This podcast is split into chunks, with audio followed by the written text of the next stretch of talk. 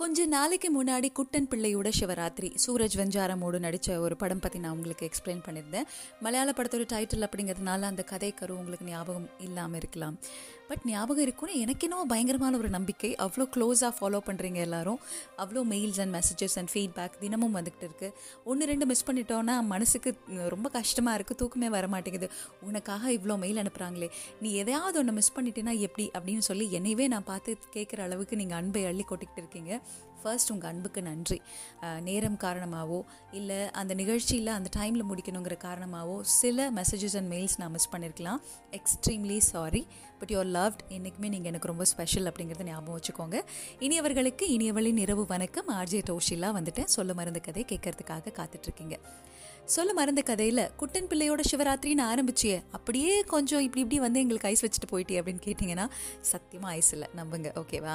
குட்டன் பிள்ளையோட சிவராத்திரி இந்த திரைப்படத்தில் எப்படி அந்த பலாமரத்து மேலே நம்ம சூரஜ் வெஞ்சாரமோடுக்கு அவ்வளோ ஒரு அன்பு அப்படின்னு நான் சொல்லியிருந்தேனும். இந்த பலாமரத்தை நான் யாரும் வெட்டக்கூடாது, இது வந்து காலங்கள் கடந்து இந்த பலாமரம் இருக்கணும். உங்களுக்கு வெறும் காசுக்கோ ஃபர்னிச்சருக்கோ வேணும்னா வெளியில் போய் வாங்கிக்கோங்க, நான் ஆசையாக வளர்க்குற இந்த விஷயத்தை ஏன் வெட்ட வரீங்க அப்படிங்கிற மாதிரி ஒரு கதை. அதை சுற்றின ஒரு ஃபேமிலி ட்ராமா பற்றி நான் உங்களுக்கு எக்ஸ்பிளைன் பண்ணியிருந்தேன். அதே மாதிரி நேத்திக்கு சன் மனசுள்ளவர்க்கு சமாதானம் இந்த வீடு சார்ந்து விஷயங்கள் பேசினேன். இந்த மாதிரி ஒவ்வொரு மனிதர்களுக்கு ஒவ்வொரு விஷயம், அவங்களோட பாரம்பரியம், அவங்களோட நினைவுகள், அதுக்குள்ளே தான் அவங்களோட மனசு இருக்குது. அதாவது சொல்லுவாங்கள்ல, ஒரு கதையிலலாம் சொல்லுவாங்கள்ல, உங்களோட உயிர் எங்கே இருக்குன்னா ஏழு மலை தாண்டி ஏழு கடல் தாண்டி ஒரு சின்னதான ஒரு மரம் இருக்குது, அந்த சின்னதான மரத்துக்கு மேலே வந்து ஒரு கிளி இருக்குது, அந்த கிளியோட உடலில் தான் என்னோடய உயிர் இருக்குது, அது வந்து அங்கே வச்சுருக்காங்க தங்க கூண்டில் அப்படின்லாம் சொல்லுவாங்க. இதெல்லாம் உண்மையாக பொய்யா தெரியாது, பட் எங்கேயோ ஒரு இடத்துல உசுரை வச்சுட்டு நாம் அப்படியே கொஞ்சம் ஓடிக்கிட்டு இருக்கோம். நம்ம எது மேலே ரொம்ப ஆசை வச்சுருக்கோமோ அதுக்கு ஏதாவது ஒரு சின்ன பிரச்சனை வந்ததுன்னா இந்த மனசு தாங்காது அப்படிங்கிறது தான் உண்மை. ஸோ அப்படி பல விஷயங்கள் மேலே அதீதமான அன்பு வச்சுட்டோம். இது சொல்கிற மாதிரி இது உயிரில்லாத பொருட்கள் மற்றவங்க கண்ணுக்காக இருந்தாலும் அதில் ஏன் அவ்வளோ உயிர்னால் நமக்கு பிடிச்சவங்களுக்கு அதை ரொம்ப பிடிக்கும். இல்லை நம்ம ஆசைப்பட்டு நம்மளோட கனவு நம்மளோட வாழ்க்கை முழுக்க உழைச்சி கொட்டினா ஒரு விஷயமா இருக்கும். அதனால் இந்த வீடு மேலே நமக்கு அவ்வளோ அட்டாச்மெண்ட் இருக்குது. வீட்டு கதைகள் பற்றி நம்ம பேசலாம்னு சொல்லியிருந்தேன். நேற்றுக்கு சொன்ன அதே விஷயத்தை தான் நான் இன்றைக்கும் ஞாபகப்படுத்துகிறேன். ஓட்ட வீடோ ஒழுகும் வீடோ, வாடகை வீடோ சொந்த வீடோ, கூரையோ கோபுரமோ, கோணலாக இருந்தாலும் என்னோட தாக்கம் அப்படிங்கிற மாதிரி இந்த வீடு இந்த வீடு பற்றி நிறைய பேச போகிறோம். நம்மளோட சந்தோஷம் துக்கம் இதையெல்லாம் பார்த்து வீட்டு கதைகள் நிறைய பேர் மெயில் அனுப்பிச்சிருக்காங்க. அது எல்லாத்தையும் உங்களோட காதுகளுக்கு கொண்டு வந்து சேர்க்க போகிறேன். சொல்ல மருந்து கதையை கேட்டுட்ருக்கீங்க ஆன் ஹலோ எஃப்எம் நூற்றி ஆறு புள்ளி நாலு டோஷிலா பேசிகிட்ருக்கேன். Stay tuned. சொல்ல மறந்த கதை கேட்டுட்ருக்கீங்க ஆன் ஹலோ எஃப்எம் நூற்றி ஆறு புள்ளி நாலு. லாக்டவுன் ரிலாக்ஸ் பண்ணிட்டாங்களா அப்படின்னு கேட்குறவங்க, இல்லை இல்லை வீட்டுக்குள்ளே இருங்க, பத்திரமா இருங்க, வீட்டிலிரு வெழுத்திரு தனித்திரு தான் இப்போ வரைக்கும். ஸோ அதே மாதிரி வீட்டில் இருக்கக்கூடிய இந்த நேரத்தில் உபயோகமாக என்னென்ன விஷயங்கள்லாம் பண்ணலாம், அதே சமயத்தில் உபயோகமாக பண்ணலைனாலும் யாருக்கும் உபத்திரவம் பண்ணாமல் எப்படி இருக்கலாம் அப்படிங்கிற நிறைய விஷயங்களை நம்ம கற்றுக்கிட்டு இருக்கோம். சொல்ல மறந்த கதை கேட்டுட்ருக்கீங்க ஆன் ஹலோ எஃப்எம் நூற்றி ஆறு புள்ளி நாலு டோஷிலா பேசிகிட்ருக்கேன். சொல்ல மறந்த கதையில் வீட்டு கதைகள் அப்படின்னு நான் சொல்லியிருந்தேன். இந்த வீடு பற்றி நம்ம நிகழ்ச்சியில் நிறையவே பேசியிருக்கோம். மழை பெய்யும் போது இந்த வீட்டில் எங்கே எப்போ தண்ணி ஊறுன்னு தெரியாது, எது வழியாக தண்ணி வரும்னு தெரியாது. அந்த இரவு முழுக்க பாத்திரங்கள் எல்லாத்தையும் கொண்டு வந்து அடுக்கி வச்சுக்கிட்டு டொக்கு டொக்கு டொக்கு டொக்குன்னு சொட்டு சொட்டாக பெய்யக்கூடிய அந்த மழையோட சத்தத்தை கேட்டுக்கிட்டே, அந்த மழை பாடக்கூடிய அந்த ஆராரி ராவை கேட்டுக்கிட்டே குழந்தைங்க மடியில் படுத்து தூங்குறதும் பெரியவங்க காலையில் வரைக்கும் விழித்திருப்பதுமான வாழ்க்கை இங்கே நிறைய பேருக்கு இருந்திருக்கும். ஆனாலும் அந்த வீட்டை விட்டு காலிலாம் பண்ணிட்டு வரமாட்டோம். காரணம், அது வெறும் வீடு இல்லை, நம்மளோட நினைவு. நமக்கு அவசர தேவைகளுக்கு, நம்மளோட அத்தியாவசிய தேவைகளுக்கு எந்நேரமும் சரி இது நான் இருக்கேன், அதாவது பார்த்தீங்கன்னா வாடா ராசா அப்படின்னு கட்டி அணைத்துக்கொள்ள இந்த வீடை பற்றி தான் நம்ம பேசிகிட்ருக்கோம். அதனால தான் சொல்லுவாங்க இல்லையா, எப்படா வீட்டுக்கு போவோம் அப்படிங்கிற ஒரு உணர்வு இருக்கும் வேலை முடிஞ்சு. ஆனால் இப்போது ஒர்க் ஃப்ரம் ஹோமாக இருக்கிறதுனால எப்படா வெளியில் விடுவீங்கன்னு நம்ம ஃபீல் பண்ணுறோம். பட் இந்த நிலை வந்து நீங்கள் திரும்ப ஆஃபீஸ் போக ஆரம்பிச்சிங்கன்னா இதுவும் மாறும். எப்படா வீட்டுக்கு வர போகிறோம் அப்படின்னு திரும்பவும் நீங்கள் கேட்க தான் போகிறீங்க. அதனால் கொஞ்சம் கரிச்சு கொட்டாமல் வீட்டிலேயே ஜாலியாக சந்தோஷமாக இருங்க, சரியா? நிறைய கதைகள் வந்திருக்குன்னு சொன்னேன். ஸோ அந்த கதைகள் எல்லாம் படிக்க வேண்டிய நேரம் இது. அந்த கதைகள் என்ன அப்படின்னு பார்த்தோம்னா, விஜயபாஸ்கர் மெசேஜ் அனுப்பிச்சிருக்காங்க. ஹாய் மை ஃப்ரெண்ட், இன்றைக்கி ஷோ ரொம்ப நல்லா இருந்தது. I am very happy because I message and mailed. நீங்கள் படிப்பீங்கன்னு நினச்சி பார்க்கல. உங்களோட ப்ளசன்ட் வாய்ஸில் இந்த மலையாளத்தோட சன்மனசுள்ள சமாதானம் சன் மனசுள்ளவர்க்கு சமாதானம் அது அதை கேட்குறதுக்கு ரொம்ப ரொம்ப சந்தோஷமாக இருந்துச்சு அப்படின்னு சொல்லியிருக்காங்க. அதே மாதிரி அடுத்தது பார்த்துக்கிட்டிங்கன்னா அனிதா மெசேஜ் அனுப்பிச்சிருக்காங்க. Hi Toshi, your show was excellent. I love my house in Besanagar near the beach. Poem எழுதியிருக்காங்க. Sunrise and sunset view, simply wonderful to watch in my house, constructed so new. So locked up in this house, so grand, still every nook and corner is a delight facing the beach sand. நிச்சயமா பீச்சோரமாக ஒரு வீடுடா, கடற்கரையை ஒட்டி அந்த கடற்கரை காற்று வாங்குற மாதிரி. காலைல எழுந்திரிச்சா ஃபஸ்ட்டு நமக்கு குட் மார்னிங் சொல்கிறதே சூரியனாக இருக்கணும். அப்புறம் அப்படியே அந்த பீச்சு பக்கமாக சில ஓட்டங்கள், இல்லைனா பால்கனிலேருந்து ஒரு காஃபி, இந்த மாதிரி நல்ல ஒரு வார்ம்த் ஃபீலிங்கில் ஒரு வீடு. இந்த ஆசை நிறைய பேருக்கு இருக்குது. என்ன தான் குட்டியூண்டு வீட்டில் இருந்தாலும் கனவுகள் பெருசாக இருக்கும். பட் அந்த குட்டியூண்டு வீட்டுக்குள்ளே இருக்கக்கூடிய அமைதி பற்றி உஷாமா ஒரு மெயில் அனுப்பிச்சிருந்தாங்க. அது என்ன அப்படிங்கிறது இன்னும் கொஞ்சம் நேரத்தில் சொல்கிறேன். அதுக்கு முன்னாடி அபினேஷ் மெயில் அனுப்பிச்சிருக்காரு. வணக்கம் டோஷிலா, என் பெயர் அபினேஷ். கத்தார் நாட்டில் வேலை புரிகின்றேன். நேரம் கிடைக்கும் போதெல்லாம் உங்களுடைய நிகழ்ச்சியை ஆன்லைனில் அடிக்கடி கேட்பேன். வீடு பற்றிய நிகழ்ச்சி என் மனதிற்கு மிகவும் நெருக்கமாக இருந்தது. ஒரு வீட்டின் தேவையும் அந்த வீட்டை பிரியும் போது உள்ள வழியையும் என் பதின்ம பருவத்தில் நான் அனுபவப்பட்டேன். பெரும்பாலோருடைய வாழ்வில் டீனேஜ் என்பது இனிய நினைவுகளாக இருக்கும். எனக்கும் அப்படித்தான். என் பனிரெண்டு வயது முதல் பதினேழு வயது வரை என் உள உடல் வளர்ச்சியை அந்த வீடு பார்த்திருக்கிறது. நம் மனசாட்சிக்கு பின் நம்மை பற்றி அறிந்த ஒன்று என்றால் அது வாயில்லா நம் வீட்டு சுவர்கள்தான். எஸ், நிகழ்ச்சியில் நேற்று நான் இதே தான் சொன்னேன். சுவருக்கு காது இருக்குது, சுவருக்கு எமோஷன்ஸ் இருக்குது. ஏன்னா நாம் கொட்டி கொட்டி வளர்த்துருக்கோம். என் நண்பர்கள், பரீட்சை சித்திகள், முற்றத்தில் கிரிக்கெட், முதல் செல்லப்பிராணிகள். ஓகே, என் நண்பர்கள், பரீட்சை, அதுக்கப்புறம் சித்திகள், முற்றத்தில் கிரிக்கெட், முதல் செல்லப்பிராணிகள், ரிஷி, ஸ்னிக்கி, அதுக்கப்புறம் டீனேஜ் காதல், முதல் செல்லப்பிராணி மரணம், ஸ்னிக்கி இறந்தது, தீவிரம் அறியாத குடும்ப பிரச்சனைகள் என சந்தோஷங்கள், கவலைகள், வெற்றிகள், தோல்விகள் எல்லாம் என்னோடு சேர்ந்து விடும். அந்த சேர்ந்த நினைவுகள் வீடும் கண்டது அப்படின்னு சொல்லியிருக்காங்க. இது வாடகை வீடு, இது நமக்கு சொந்தமில்லை என்று புத்திக்கு திறந்திருந்தாலும் நம் மனது அதை கேட்பதில்லை. வீட்டின் உள்ளமைப்பை அம்மா விருப்பம் போல் அடிக்கடி மாற்றுவது உண்டு. மழை காலங்களில் வீட்டு முற்றம் இன்னும் மகிழ்ச்சியை தரும். ஒரு நாள் வீட்டை காலி செய்தோம். கட்டுப்படியாகாத வாடகை ஏற்றம், எல்லாம் டெம்போவில் ஏற்றியாகிவிட்டது. நான் வீட்டுக்குள் சென்றேன். எங்கும் ஒரே வெறுமை, சொல்ல முடியாத ஒரு உறுத்தல். எல்லா அறைக்கும் கடைசியாக ஒரு முறை போய் பார்த்து வந்தேன். சுவர்களை தொட்டு பார்த்தேன். வீட்டின் எல்லா அறைகளிலும் ஒரே விதமான வாசனை. அது நம் நினைவுகளின் வாசனை. இனி அங்கு புதிதாக குடி வருபவர்களால் அந்த வீடு வாசனை மாறக்கூடும். இப்போதும் சொந்த வீட்டில் இருக்கிறோம். ஆனாலும் கூட அவ்வீட்டை கடந்து போகும்போது பேருந்து ஜன்னல் வழியாக எட்டி பார்ப்பது உண்டு. வீடு என்னை அழைப்பது போல் இருக்கும். நினைவுகளை மீட்ட உங்கள் நிகழ்ச்சிக்கு மிக்க நன்றி, அபினேஷ் அப்படின்னு சொல்லியிருக்காங்க. தேங்க்யூ அபினேஷ், ரொம்ப அழகாக இருந்தது. இதை தான் நேற்று நிகழ்ச்சியில் நான் சொல்லியிருந்தேன். எவ்வளோ சக்ஸஸை பார்த்துட்டாலும் நாம் கஷ்டப்படக்கூடிய நிலையில் வாழ்ந்த வீட்டை ஒரு முறையாவது போய் எட்டி பார்க்கணுங்கிற ஒரு ஆசை இருக்கும். எல்லாருமே அந்த பக்கம் ட்ரைவ் பண்ணுவாங்க, எவ்வளோ பெரிய சூப்பர் ஸ்டாராக ஆனாலும் சரி. சொல்ல மறந்த கதையில் இவ்வளோ அழகான கதையை எங்களுக்கு கொண்டு வந்து சேர்த்ததுக்கு நன்றி. இன்னும் பல வீட்டு கதைகள் காத்துக்கிட்டு இருக்கு. Stay tuned. சொல்ல மறந்த கதை கேட்டுட்ருக்கீங்க ஆன் ஹலோ எஃப்எம் நூற்றி ஆறு புள்ளி நாலு டோஷிலா பேசிகிட்ருக்கேன். வீடும் நாமளும் நமக்கு இருக்கக்கூடிய அட்டாச்மெண்ட்டும் பற்றி பேசிகிட்ருக்கோம். இன்றைக்கி நான் வந்து என்னோடய கற்பனைகள், என்னோடய வார்த்தைகள் எல்லாத்தையும் குறைச்சிக்கலான்னு முடிவு பண்ணியிருக்கேன். ஏன்னா அவ்வளோ மெயில்ஸ் வந்து கொட்டியிருக்கு. அவங்களோட எல்லாரோட மெயில்ஸையும் நிச்சயமாக படிச்சிடணுங்கிற ஒரு ஆசை. பாபு மெசேஜ் அனுப்பிச்சிருக்காங்க. வணக்கம், சொல்ல மறந்த கதை கேட்காமல் தூக்கம் வருவதில்லை. சிறுவயதில் தமிழ்நாட்டில் கிராமத்தில் தாத்தா பாட்டி வீடு நினைவுகள் வருகிறது. வாசலில் பக்கவாட்டில் இரண்டு யானை துதிக்கையில் சறுக்கி விளையாடும் அந்த இனிய நினைவுகள். வாழ்த்துக்கள் சகோதரி அப்படின்னு சொல்லியிருக்காங்க பாபு ஃப்ரம் மலேசியான்னு. தேங்க்யூ பாபு, ரொம்ப சந்தோஷமாக இருக்குது. ராகவன் கோகிலா மெசேஜ் அனுப்பிச்சிருக்காங்க. நான் கோகிலா, இன்றைக்கி டாபிக் கேட்ட உடனே என் மனசு ஃபுல்லாக சந்தோஷம் நிறைஞ்சு தான் உங்களுக்கு மெயில் பண்ணுறேன். நான் என்னோடய தாய் மாமாவை தான் மேரேஜ் பண்ணியிருக்கேன். என் மாமாவுக்கு இப்போது அம்மா அப்பா இல்லை. அவருக்கு சிப்ளிங்ஸ் யாரும் இல்லை. வீட்டுக்கு ஒரே பையன். கஷ்டப்பட்டு படித்து இப்போ நல்ல ஜாபில் இருக்கார் சிங்கப்பூரில். என் மாமாவுக்கு எல்லாமே நான் தான். எனக்கும் எல்லாமே என் மாமான் தான். அவங்க அம்மா ஆசைப்பட்ட மாதிரி அவங்களுக்காக ஒரு வீடு கட்டி கொடுத்தாரு என் மாமா. அவங்க அந்த வீட்டில் நிம்மதியாக கடவுளை அடைஞ்சிட்டாங்கன்னு ஆசைப்பட்டேன்னு சொல்லி என் மாமா என்னோட நேமில் லேண்டு வாங்கி ஏன் ஆசைப்படி வீடு கட்டி தந்தாங்க. இது த்ரீ இயர்ஸ் ஆகுது ஏன் கனவு வீடு கட்டி. இந்த வீடு கட்டும்போது எல்லாமே என்னோட சாய்ஸ் தான். என் விருப்பம், உன் கனவு, உன் வீடுன்னு என் மாமா என்கிட்ட கொடுத்தாரு. இந்த வீடு என் நேமில் தான் இருக்குது. நான் என் மாமாட்ட சொல்வேன், உங்கள் நேமுக்கு வீட்டை மாற்றலாம், ஆனால் அவர் இது உன் கனவு, உன் பேரில் தான் இருக்கணும்னு சொல்லுவார். எனக்கு என் மாமாவோட அன்பு ரொம்ப ரொம்ப பிடிக்கும் தோஷிலா. எனக்கும் உங்கள் மாமாவையும் உங்களையும் ரொம்ப ரொம்ப பிடிச்சிருக்கு ராகவன் கோகிலா. என்னோடய கனவு வீட்டில் நான் என் மாமா கையை பிடிச்சிக்கிட்டு எங்கள் லைஃப் முடியும் வர சந்தோஷமாக ஹெல்த்தியாக இருக்கணும்னு காட்கிட்ட எப்போவுமே ப்ரே பண்ணிக்கிறேன் அப்படின்னு சொல்லியிருக்காங்க.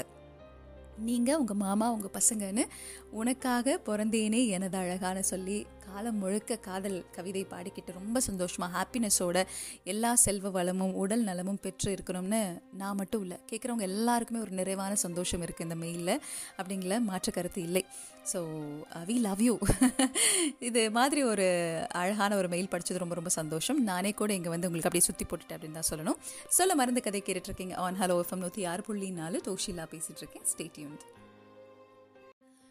சொல்ல மறந்த கதையில் வீடு கதைகள் பற்றி பேசிகிட்ருக்கோம். வீட்டுக்குள்ளே இருங்க அப்படின்னு சொன்ன உடனே ஒரு நாள் ஓகே, பத்து நாள் ஓகே, பதினஞ்சு நாள் ஓகே, ஐயோ ஃபார்ட்டி ஃபார்ட்டி ஃபைவ் டேஸ் என்னங்கடா ஐம்பது கடந்து ஓடிக்கிட்டே இருக்குது அப்படின்னு சொல்லி புலம்புறவங்க புலம்பாதீங்கப்பா. நாளைக்கு நீங்கள் வெளியில் வேலைக்கு போனாலும் எப்படா வீட்டுக்கு வருவோம் அப்படின்னு சொல்லிட்டு இந்த வீடை நோக்கி தான் காத்து கொண்டிருப்பீர்கள். இன்னும் சொல்லணும்னா எங்கே அந்த சாக்ஸ் இருக்குது, எங்கே அந்த உங்கள் பேண்ட் இருக்குது, இதெல்லாமே வந்து எங்கெங்கே வச்சோம் அப்படிங்கிறத கொஞ்சம் தேடி எடுத்து வச்சுக்கோங்க. ஐநோ ரிலாக்ஸ் லாக்டவுனாக இல்லையாங்கிறத அனௌன்ஸ் பண்ணுறதுக்கு ரொம்ப நாள் ஆகும். பட் எல்லாருமே எதிர்பார்க்க கூடியது ஜூன், ஜூலை, ஆகஸ்ட், செப்டம்பர் வரைக்குமே சரி, இன்னும் ஐந்து மாதங்கள் ஆறு மாதங்கள் வரைக்குமே இன்னைக்கு கவர்மெண்ட் சொல்லக்கூடிய விதிமுறைகளை நீங்கள் பின்பற்றினால் மட்டுமே சேஃபாக இருக்க முடியும்னு. மாஸ்க் போடும்போது ப்ராப்பராக போடுங்க. உங்களோட க்ளவ் நீங்கள் யூஸ் பண்ணுறீங்கன்னா அந்த க்ளவ்வை கலட்டுறதுக்கும் வந்து பார்த்துக்கிட்டிங்கன்னா ஒரு விதம் இருக்குது. ஸோ அந்த கைகளில் இருந்து மேற்கொண்டு உங்கள் உடல் பாகங்களில் அந்த க்ளவ் எக்ஸ்போஸ் ஆகாமல் நீங்கள் வந்து அதை கழட்டணும். மாஸ்க் கூட பார்த்துக்கிட்டிங்கன்னா காது பக்கத்தில் இருக்கக்கூடிய அந்த ரோப்பை மட்டுமே தொட்டு போடணும். இப்படி பல விஷயங்கள் இருக்குது. இது எல்லாத்தையும் நிச்சயமாக நீங்கள் ஃபாலோ பண்ணுவீங்க அப்படிங்கிற நம்பிக்கையில் மேற்கொண்டு மெயில்ஸ் எல்லாத்தையும் வந்து சொல்ல மறந்த கதையில் நான் படிக்க போகிறேன். சுகன்யா மெசேஜ் அனுப்பிச்சிருக்காங்க. என்னுடைய காணி நிலத்தில் பாரதியார் சொல்கிற மாதிரி தூணில் அழகியதாய் நன்மாடங்கள், துய்ய நிறத்தினதாய் அந்த காணி நிலத்திடையே ஓர் மாளிகை கட்டித்தர வேணும். அந்த மாளிகை நான் சின்ன வயசில் வாழ்ந்த வீடு மாதிரி இருக்கணும். கனவுதானே, பெருசாகவே காணுவோம். நனவானா சந்தோஷம், இல்லைனாலும் பரவாயில்ல. நிச்சயமாக கனவு எவ்வளோ விசாலமான வேணா இருக்கலாம். ஏன்னா அவ்வளோ ஸ்பேஸ் இருக்கும்போது அதில் அப்படியே கொஞ்சம் கொஞ்சமாக எல்லா விஷயங்களையும் நிரப்புறதுக்கான ஒரு சக்தி நமக்கு கிடச்சிக்கிட்டே இருக்கும். ஐயோ இன்னும் இவ்வளோ இருக்கே, அப்போ நம்ம இன்னும் நிறைய பண்ணணுமே அப்படிங்கிற மாதிரி நம்மளை இயங்க வைக்கக்கூடிய பெரிய கனவு நிச்சயம் என்றைக்குமே நல்லது தான். Sukanya thank you for the mail. அதுக்கப்புறமா பார்த்துக்கிட்டிங்கன்னா ஃபேஸ்புக்கில் நான் கேட்டிருந்தேன் இதே கேள்வியை. அதுவும் இல்லாமல் நேற்று நிகழ்ச்சியில் வீட்டு கதைகள் பற்றி அனுப்புங்கன்னு சொல்லியிருந்தேன். அடடடா என்ன ஒரு ரெஸ்பான்ஸ்! இந்த மக்கள் வந்து எவ்வளோ அன்போடு வந்து நிறைய விஷயங்கள் அனுப்பிச்சிருக்காங்கன்னு நினைக்கும் போது ரொம்ப ரொம்ப சந்தோஷமாக இருந்தது. ஸோ அது எல்லாத்தையுமே வந்து நான் இப்போது படிக்க போகிறேன்.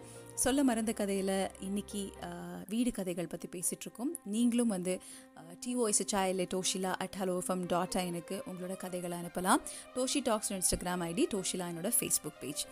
டேனியல் மனோகரன் மெசேஜ் அனுப்பிச்சிருக்காங்க. சொந்த ஊரில் நம்ம வீடு, அதில் ஒரு மொட்டை மாடி, அதில் ஆயிரம் நினைவுகள். ஃபேமிலி கூட ஒன்றா கார்டு விளையாண்டுட்டு, ஃப்ரெண்டு கூட ஒன்றா அரட்டை அடிச்சுக்கிட்டு, சோகமாக இருக்கும்போது அங்கே போய் அழுகிறதுன்னு சொல்லிக்கிட்டே போகலாம். Missing those in big city life அப்படின்னு சொல்லியிருக்காங்க. அதுக்கப்புறம் விஜய் ராகவன் ஒரு பெரிய அழகான மெயில் மெசேஜ் அனுப்பிச்சிருக்காரு. அது இன்னும் கொஞ்சம் நேரத்தில் நான் படிக்கிறேன். சொல்ல மறந்து கதை கேட்டுட்ருக்கீங்க ஆன் ஹலோ எஃப்எம் நூற்றி ஆறு புள்ளி நாலு தோஷிலா பேசிகிட்ருக்கேன். Stay tuned. வீடுகளை விற்றுட்டு வரும்போது நிறைய பேருக்கு உசிரே போயிடும். ஆனால் கவலைப்படாதீங்க, அதே மாதிரி இன்னொரு வீடு சாத்தியம். உங்களால் முடிஞ்ச வரைக்கும் போராடி உங்களோட வாழ்க்கையை இவ்வளோ போராட்டம் நிறைந்த உலகத்தில் மீட்டெடுக்கிறதுக்கான வலிமை, ஸ்ட்ரென்த் உங்ககிட்ட இருக்குது. அதனால் கவலைப்படாதீங்க அப்படின்னு தான் நான் எல்லாருக்குமே சொல்லணும். இது பெரிய வருத்தம் தான், பட் அதிலேருந்து மீண்டு நீங்கள் வந்துடுவீங்க. இது எல்லாத்தையும் உடச்சி தனியாக நின்று திரும்ப ஜெயிக்கிறது, ஸ்டார்டிங் ஃப்ரம் தி ஸ்க்ராட்ச்னு சொல்லுவாங்கள்ல, அது இன்னும் பெரிய மன உறுதியை தரும் அப்படிங்கிறதுல மாற்று கருத்து இல்லை. சொல்ல மறந்து கதை கேட்டுட்ருக்கீங்க ஆன் ஹலோ எஃப்எம் நூற்றி ஆறு புள்ளி நாலு விஜய் ராகவன். என் சிறு வயதில் நாங்கள் ஒரு ஊருக்கு புதிதாக இடம்பெயர்கிறோம். அந்த ஊரில் கிழக்கு வீதி சற்று பிரபல்யம். பிறகு அங்கொரு வாடகை வீடு கிடைத்து குடி புகுந்து சிறிது நாட்களில் அக்கம் பக்கத்தினர் நன்றாக பேசியும் பழகினார்கள். ஆனால் நானோ துருதுரு என்று அடங்காமல் இருப்பவனாயிற்றே. இன்னும் சில மாதங்கள் கழித்து அனைவரின் மனதிலும் நான் பதிந்து விட்டேன். பக்கத்து வீட்டாரிடம் தினம் காலை ஐந்து மணிக்கு வர காப்பி குடிப்பேன். அவர்களுடன் சேர்ந்து உடன் ஆகாசவாணியில் செய்தி ஒலித்து கொண்டிருக்கும். பிறகு தொலைக்காட்சியில் ஆன்மீக பாடல்கள், செவாலிய சிவாஜி கணேசன் அவர்கள் ஆன்மீக பாடல்கள் கூட ஒலிக்கும். பிறகு அந்த வீட்டில் இருக்கும் குடும்பத் தலைவர் நான் அண்ணா என்று அழைப்பேன். அவருக்கு வெளியில் உள்ள கல் மூட்டிய அடுப்பில் வெந்நீர் காய வைத்து கொடுப்பேன். பிறகுதான் நான் என் வீட்டிற்குள் நுழைவேன். மணி எட்டு ஆகிவிடும். இதில் மளிகை கடைக்கு சென்று வர வேண்டும், தினமும் இதற்கிடையில் பால் வாங்க சொசைட்டி செல்ல வேண்டும்.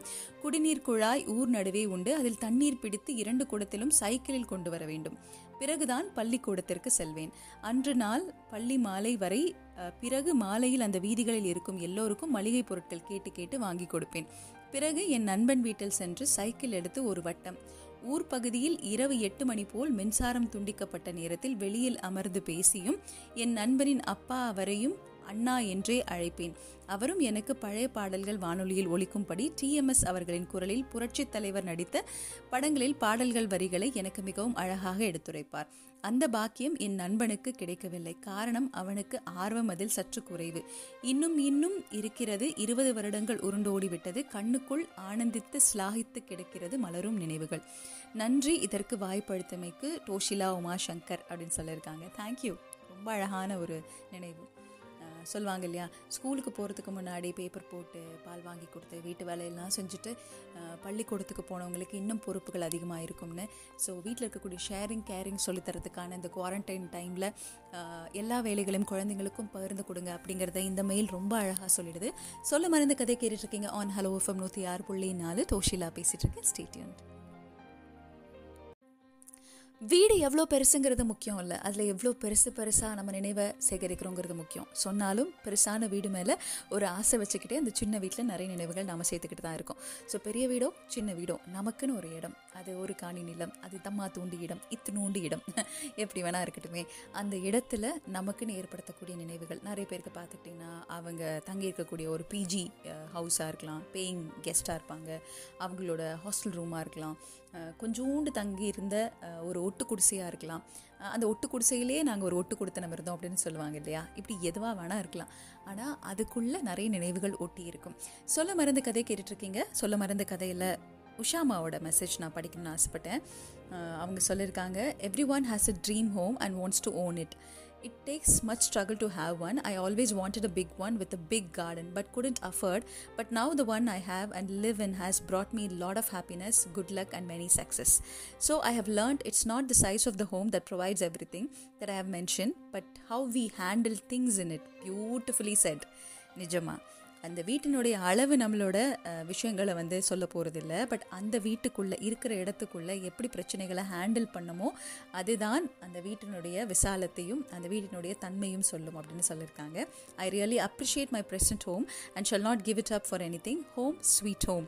Hope you have a lovely day and stay safe dear அப்படின்னு சொல்லியிருக்காங்க. நிச்சயமாக உங்களோட அன்பு ஒவ்வொரு நாளும் மெயிலில் கொட்டிகிட்டு இருக்கும்போது எல்லா நாளும் லவ்லி டே தான், ஆல் டே ஜாலி டே மாதிரி. ஸ்வபாவ் ஸ்வரா மெசேஜ் அனுப்பிச்சிருக்காங்க. Hi Taushila ma'am, today topic house story very good. My childhood house is very close to my heart. ஏன்னா நாங்கள் இருபத்தஞ்சி வருஷம் வரைக்கும் இருந்தேன். அதே மாதிரி அந்த வீடை வந்து நினச்சி பார்த்தாலே ஒரு எமோஷனல் திங் எனக்கு ஞாபகம் வரும். ஏன்னா என் அப்பா வாழ்ந்து மறைந்த வீடு அது. இப்போ வரைக்கும் என் அப்பாவோட நினைவு அங்கே இருக்குன்னு நான் நம்புவேன். உங்களோட நிகழ்ச்சி கேட்கும்போது அதை நினைத்து பார்த்தேன். மனதில் ஒரு விதமான ஒரு வலி வந்தாலும் ஒரு வித சந்தோஷத்தையும் கொடுத்துருக்கு அப்படின்னு சொல்லியிருக்காங்க. அந்த இம்பேக்ட் கொஞ்சம் நேரம் கழித்து பார்க்கும்போது மனசு ரொம்ப நிம்மதியாக இருக்கக்கூடிய ஒரு ஃபீலிங் இருக்கும்னு நானும் நம்புகிறேன். My native place is Pondy state Karaikal. அங்கே இருக்கக்கூடிய வீடெல்லாம் என்னோடய மனசுக்கு நேற்றுக்கு எல்லாம் வந்துட்டு போயிடுச்சு. தேங்க்யூ இந்த மாதிரி ஒரு டாப்பிக்கை நீங்கள் சூஸ் பண்ணதுக்கு அப்படின்னு சொல்லியிருக்காங்க. சரவணன் தேங்க்ஸ் சொல்லியிருக்காங்க நிகழ்ச்சிக்காக. அதுக்கப்புறம் ஃபைசல் ஆதாம், ரகுநந்தன், ரஹ்மான், முகமது நாபீஸ், ராஜகௌரி, பாலாஜி பாலா, சந்தான ஜெயசீலன், அப்புறம் இன்னும் நிறைய பேர், பார்த்த சாரதி அண்ட் சுப்ரஜா மேம். நீங்கள் ஷோ கேட்பீங்கன்னு நம்புகிறேன். கௌசல்யா மேம் வந்து என்னோடய ஷோவோட ரெகுலர் லிசனர். கௌசல்யா மேம் வந்து அவங்களோட சுப்ரஜா சுப்ரஜா மேமோட அம்மா. அவங்க ஷோ தினமும் கேட்குறாங்க அப்படின்னு சொன்னாங்க. அவங்களுக்கு ஒரு ஹாய் சொல்லுங்கன்னு. ஹாய் கௌசல்யாமா, எப்படி இருக்கீங்க? கேட்டுருச்சுன்னு நம்புகிறேன். சொல்ல மறந்த கதை கேட்டுட்ருக்கீங்க ஆன் ஹலோ எஃப்எம் நூற்றி ஆறு புள்ளி நாலு டோஷிலா பேசிகிட்ருக்கேன். Stay tuned. சொல்ல மறந்து கதை கேட்டுட்ருக்கீங்க ஆன் ஹலோ எஃப்எம் நூற்றி ஆறு புள்ளி நாலு டோஷிலா பேசிகிட்ருக்கேன். பார்த்தா மெசேஜ் அனுப்பிச்சிருக்காங்க. ஒரு ஸ்ட்ரெஸ்ஃபுல் டேக்கு அப்புறமா அவங்களோட ஹெவன்லி வாய்ஸ் கேட்குறது ரொம்ப ரொம்ப சந்தோஷமாக இருக்குது. தேங்க்யூ பார்த்தா. லாக்டவுனில் சில நேரங்களில் பார்த்துக்கிட்டிங்கன்னா தினமும் படங்கள் பார்த்து ரெக்கார்ட் பண்ணுறதுக்கு நடுராத்திரி ஆகிடும். அப்படி இப்படின்னு சொல்லி ஒரு ப்ராப்பரான ஒரு விஷயத்தை உங்களோட காதுக்கு கொண்டு வந்து சேர்க்கணுங்கிறதுக்குள்ளே வீட்டில் மிக்சி ஓடும், நாய்க்குலைக்கும், அந்த பக்கம் பார்த்துக்கிட்டிங்கன்னா குயில் கத்தும், இப்படி பல விஷயங்களுக்கு நடுவில் எப்படியோ ஒன்று முடிந்த வரைக்கும் நிறைய சப்தம் இல்லாமல் நிகழ்ச்சி கொடுத்துடணுங்கும் போது அந்த நிகழ்ச்சியை கேட்டுட்டு வரக்கூடிய feedback it means a lot.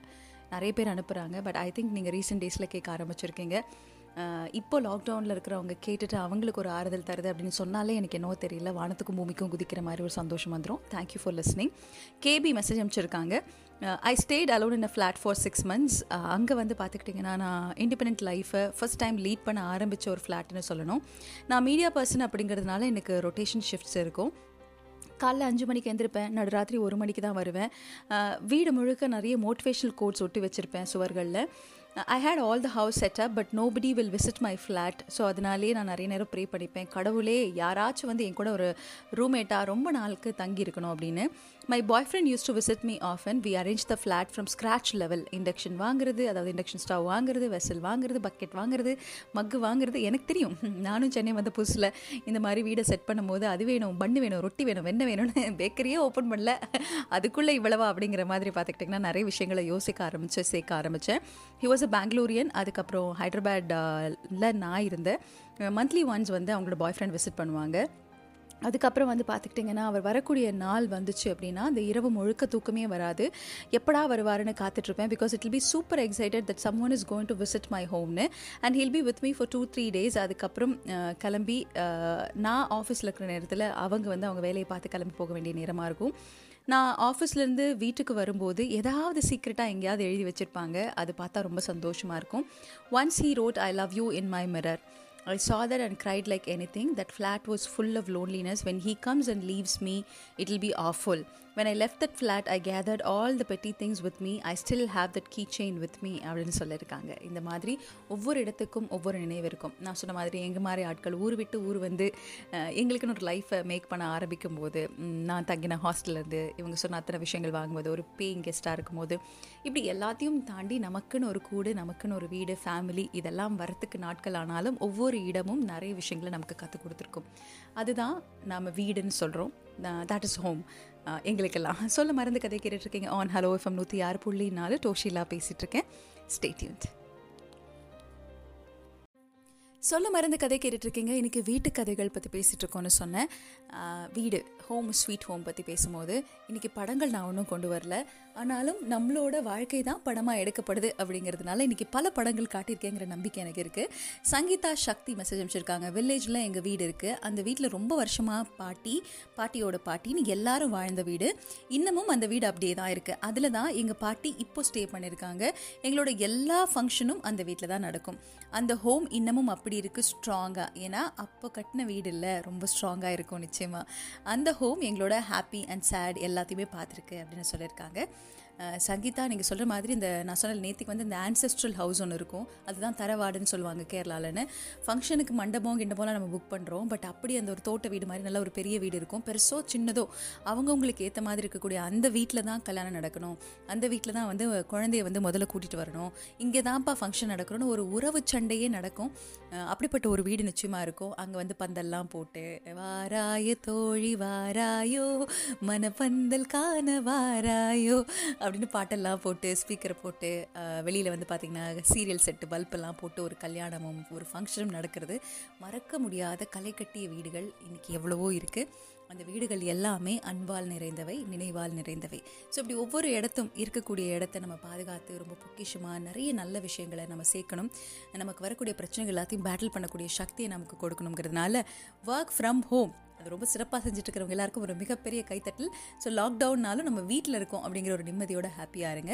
It's time to dream. Good night and sleep tight. Bye bye from me டோஷிலா. Show பிடிச்சிருந்ததா do let me know. டோஷிலா at hello FM dot ஐனுக்கு டோஷி டாக்ஸ் இன்ஸ்டாகிராம் ஐடி, டோஷிலானோட ஃபேஸ்புக் பேஜ். Stay tune. அடுத்து ராகோழி விஷ்ணு வந்துட்டாங்க.